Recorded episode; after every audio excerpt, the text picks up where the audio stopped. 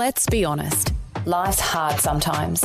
We get discouraged, struggle in our faith, and it's easy to feel alone. Despite how you might feel sometimes, know that God's got your back. And so do we. Vision's prayer line team are ready to pray for whatever you're going through. Text your prayer request to 0401 132 888 and we will be praying for you. Or click prayerline at vision.org.au. That's 0401 132 888 or vision.org.au. It's another way Vision is helping you look to God daily. Life, culture, and current events from a biblical perspective. 2020 on Vision. And it's my privilege to welcome on the line today Martin Iles from the Christian Lobby. How you doing, brother? Doing well, thank you, Matt. Uh, I'm actually just trying to stop laughing at your silly dad joke about back. I was glad you didn't go straight to me. thank you, mate. Yes, I do love a good dad joke. I. Uh, um, I, it's a spiritual gift, Martin, and I can't hide that gift. I have to use it, you know. So. One that wasn't included in the biblical list, though, but that's okay. true, true. Uh, now, Martin, we always love to uh, hear about some of the uh, political hot potatoes happening around the world and around our country. Uh, a big one that is ongoing is the debate about religious freedom. What's the latest there?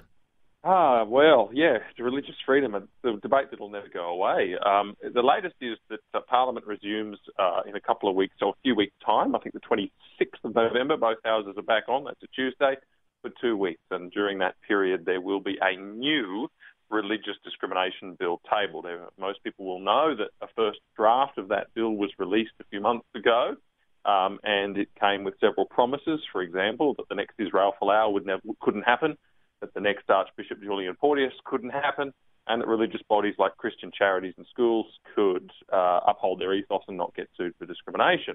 Um, that sounded wonderful. We read the bill and then went, ah, uh, close, but no cigar, because um, the actual way that the bill is framed and worded and constructed means that it really doesn't achieve the things that it claims to achieve with any sort of effectiveness. And so we and a number of organisations have all been, uh, you know, making our representations and saying that it's not quite good enough. We got to uh, chat to the Attorney General several times, and look, all of that input's been done. Many people heeded the call to action when we asked people to actually write into the uh, committee inquiry that went on to say, look, please raise these concerns. And we had, uh, I think, 1,500 people just in a couple of days uh, period wrote in and, and raised the alarm. So Look, I feel like we've done what we can, and the second draft will be uh, revealed in all its glory mm-hmm. very soon. And uh, that may well be kicked off to another committee, believe it or not, over Christmas. And so we'll all get to have another say on the second draft. And I'm start, probably the third Christmas I've been thinking about religious freedom. But, um, uh, you know, so it drags on. But we trust progress. And I think that uh, you know we're very grateful for the support of uh, ordinary Australians who have come on and helped out with those campaigns and that consultation process. Well, we'll certainly keep praying for wisdom for our political leaders. And uh, we uh, appreciate uh, you speaking up and the Christian lobby, I know, always speaking up about this hot topic. Uh, very important that we keep that in our prayers. Now, another big story coming out of New South Wales. Surprise, surprise, the Greens have got another move to remove the Lord's Prayer from the opening of Parliament. What are your thoughts on that, mate? Yeah, look, I think uh, the Greens are getting more and more bold, I think, about um, just attacking things that uh, are Christian. Um, and uh, there's been a lot of moves like that lately. Uh, you know, the federal parliament, even that attack on Christian schools at the end of last year. And, uh, you know, we see this stuff coming up more and more. It's very specifically targeted against religion. And Look, a lot of people say, oh, well, look, the Lord's Prayer, you know, aren't they, you know, maybe it should go because a lot of people in Parliament are not Christian. And so, but, but here's the thing. Um, a lot of people in Parliament are Christian, and we lose sight of that sometimes. Mm. There's a lot of genuine Christian people in our Parliament for which, you know, we can thank God. And uh, they do really solid work, and they're good people. And uh, I tell you what, they feel very alone uh, a lot of the time. And they actually attend the Lord's Prayer at the start of Parliament every day. It's not compulsory. You don't have people in there who don't want to be there, mm-hmm. forced to pray to a God they don't believe in. Uh, but a lot of people go there voluntarily and start the day with prayer. And that is, I think, a really great thing. And I actually think that to open Parliament with prayer and asking for the blessing of Almighty God and having a small group of Christian politicians in the room at the time is a very good thing. And as Christians, I can't see a reason not to support that practice, and especially when the attack is simply motivated by a desire to get every uh, skerrick of Christianity out of our culture, which uh, I'm not comfortable with. So mm. uh, that push, you know, we're going to launch a campaign to uh, to uh, ask the New South Wales Parliament not to succumb to that, uh, and so that we can continue to ask for God's blessing on the New South Wales Parliament at the start of a fresh day. I do reckon when we get to heaven one day, Martin will realise the power of prayer and how much it did affect things mm. and change things. And if only they knew how powerful Absolutely. that prayer is every day. Uh, but Absolutely. of course, we do have a different perspective. Now, still in New South Wales, after a tough abortion debate, the pro life cause faces a fresh euthanasia battle. What's the latest there? Oh, well, here we go. It looks like the, the, the floodgates have opened a little bit on the euthanasia stuff. I mean, I think we've talked about uh, various other states, Queensland and Western Australia, particularly Western Australia, really getting uh, some uh, head of steam on this and pushing forward with euthanasia laws. Victoria, of course, has legislated it. It has just recently come into effect. And it just seems like that's been the permission structure for the euthanasia activists to get busy in every state around the country, just about. New South Wales, they're starting to go and visit their MLCs and MLAs, uh, their, their, MPs, members of parliament, to um, to push for it. And uh, that strikes me as uh, probably going to be leading to a private member's bill at some stage next year. So, look, euthanasia, it's, it's, a, it's a terrible thing because uh, basically it licenses somebody to take somebody else's life and it licenses somebody to commit suicide. And, you know, that may be done for all of the misguided, compassionate reasons in the world, but uh, I tell you what, every time you legislate something which is at its heart, at its heart wrong, you can be sure that it leads to a whole pathway of darkness and pain. And um, that's exactly what happens. I mean, we look at uh, the cases, the, the, the way things are going overseas where euthanasia is legal. And I tell you what, it's hair raising. Um, you have now in the Netherlands and Belgium in particular, but others are quickly catching up. Um, you have people being euthanized for dementia mm. uh, who have never requested it. Um, you have mobile euthanasia units who go around to your house and do the deed oh. on demand. Uh, we have story after story of people being euthanized because one young woman had borderline personality disorder a nine year old with muscular dystrophy, it's a disabled child, three disabled children actually that I'm aware of. Oh. Um, and so it goes on and on. It's horrible because once you say that, yeah, actually, a legitimate means of caring for someone is to kill them. And once you get rid of that absolute principle that life is sacred, there's no reason to keep on just pushing the envelope. You know, why why 18 months prognosis and not 19 months? Mm. Why does the kid have to be over 18? Why not 17 and a half? Why, why, why, why? You keep asking the questions, and I tell you what, the slices of the salami keep getting chopped off. And it's very dark, and it is because it's wrong to kill someone. And uh, we need to stand by that and say, nope, this is too far. We don't want Australia going down this road. We want to care for people, not kill them. Mm, it certainly is a slippery slope, as we keep saying, and uh, we need to keep standing our ground on that topic. I'm, I'm so glad you guys are speaking up for that. Uh, another hot topic in uh, in WA the ACL is rallying against a proposed drag queen story time at Perth Library aimed at two to six year olds. Oh my goodness. Yeah, yeah exactly. Oh my goodness. Um, I, I, just don't understand what, what parents are doing or even what libraries are doing here. Um, drag queen story time is very popular in the US. It's something that local libraries host. So they get a drag queen to come in and read stories to children, all in their full garb and looking as horrible as they do. Um, and uh, the same thing's happening in Perth. And, you know, Wendy Francis, who's a great friend of yours and Queensland State Director of the ACL, made a really good point. She said, you know, we now basically condemn, we do condemn, you know, the practice of what they call blackface, where you would exaggerate the features uh, of an African American person and paint your face in black and all the rest of it. Yeah. And, you know, it's offensive. And, and, and, and all of a sudden we have a situation where you can get men who uh, do uh, the equivalent to women, which is that they exaggerate all the features of women, they paint themselves in makeup, they look cartoonish and outrageous and highly sexualized, and that's fine.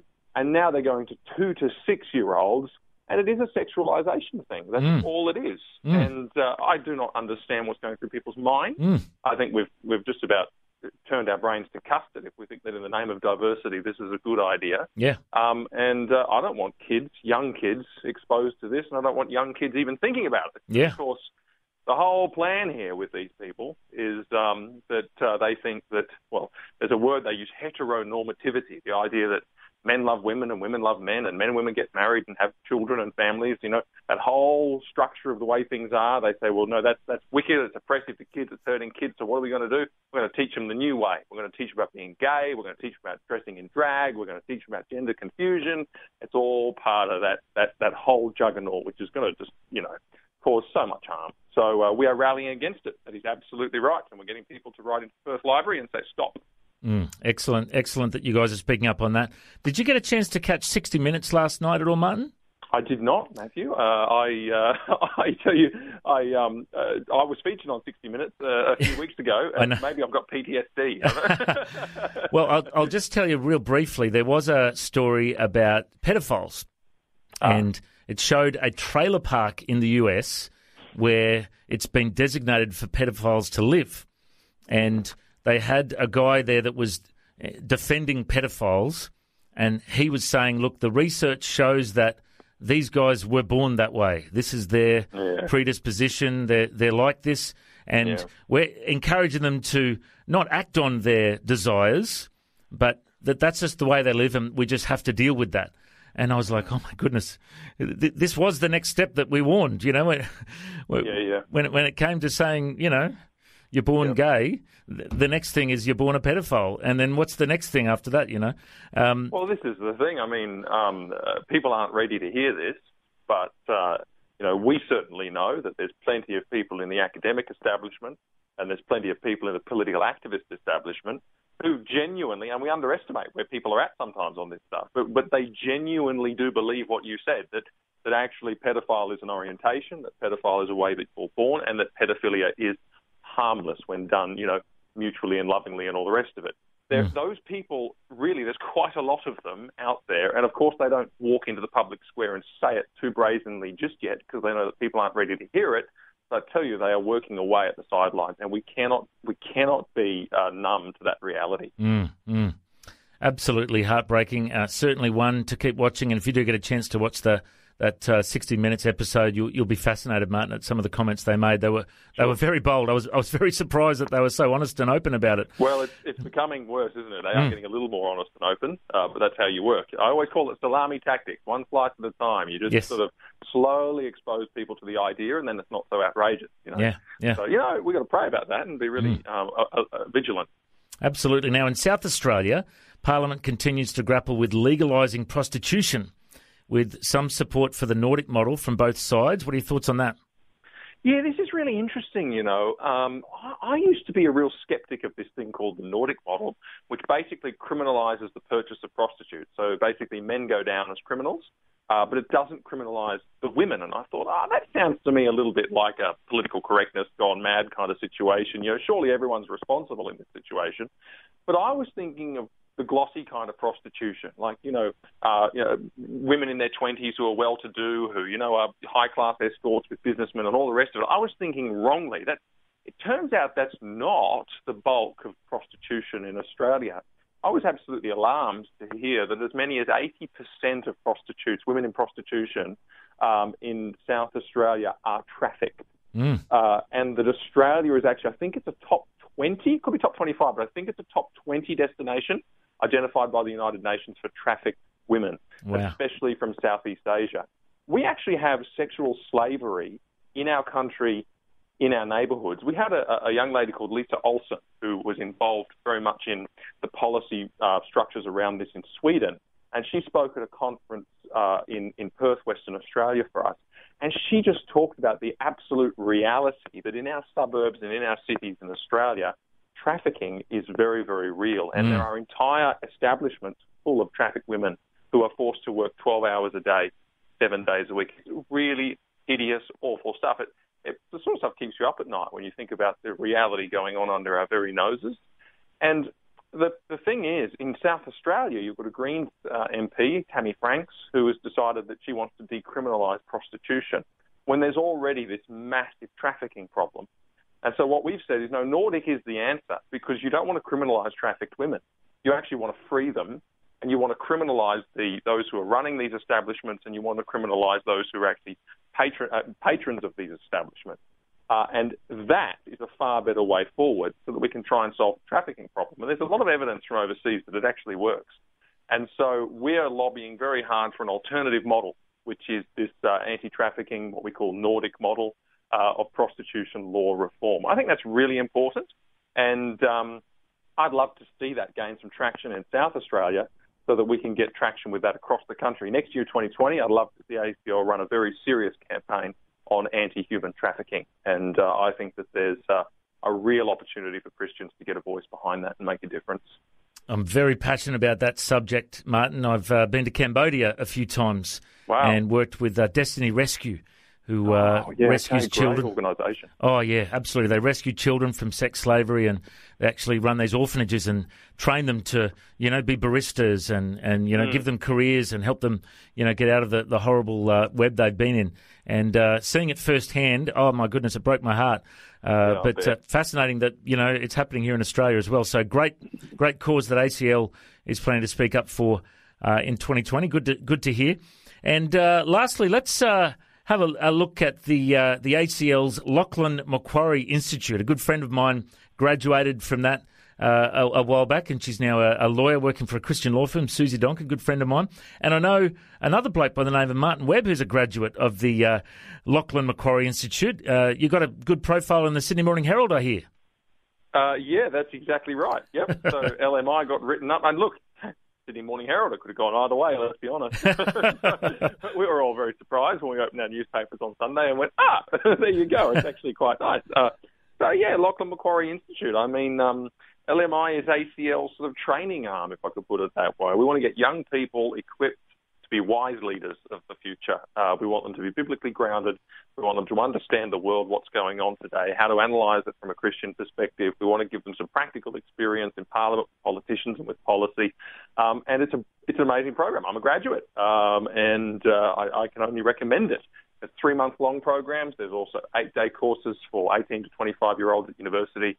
Um, lots of options, lmi.org.au. And you can look at the Sydney Morning Herald article if you Google it, um, and it gives a really great profile. I was so pleasantly surprised. Interviews uh, uh, one of the alumni um, and talks a lot about what the pro what it's designed to do. Basically, we want we want Christians to be ready for when culture is changing, so that actually we are ready to be used by God as a part of that change.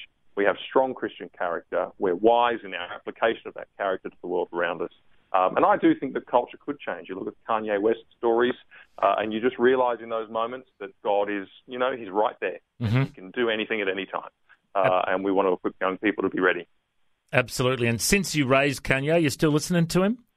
yeah, look, I have done a little bit of listening to him, Matt. I, I, like I said last time, you know, I, I, I said at that stage I had listened to rap music twice in my entire life, and uh, I didn't think there would be a second time. But uh, Kanye has got me over the line, and I might have even listened about five or six times by now. Some of those songs, some of those songs are really good.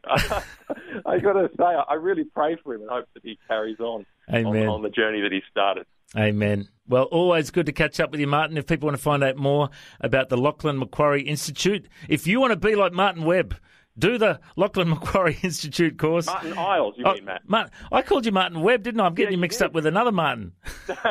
Sorry, Martin. All good. Well, I'm sure he's a good guy, so don't worry. He is a good guy. This is the problem with live radio. I can't edit that and fix it up. I'm, I'm, I'm live right anyway.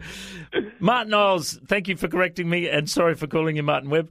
Uh, if you want to find out more about the Lachlan Macquarie Institute, if you want to find out about the LMI with ACL, you'll be a okay.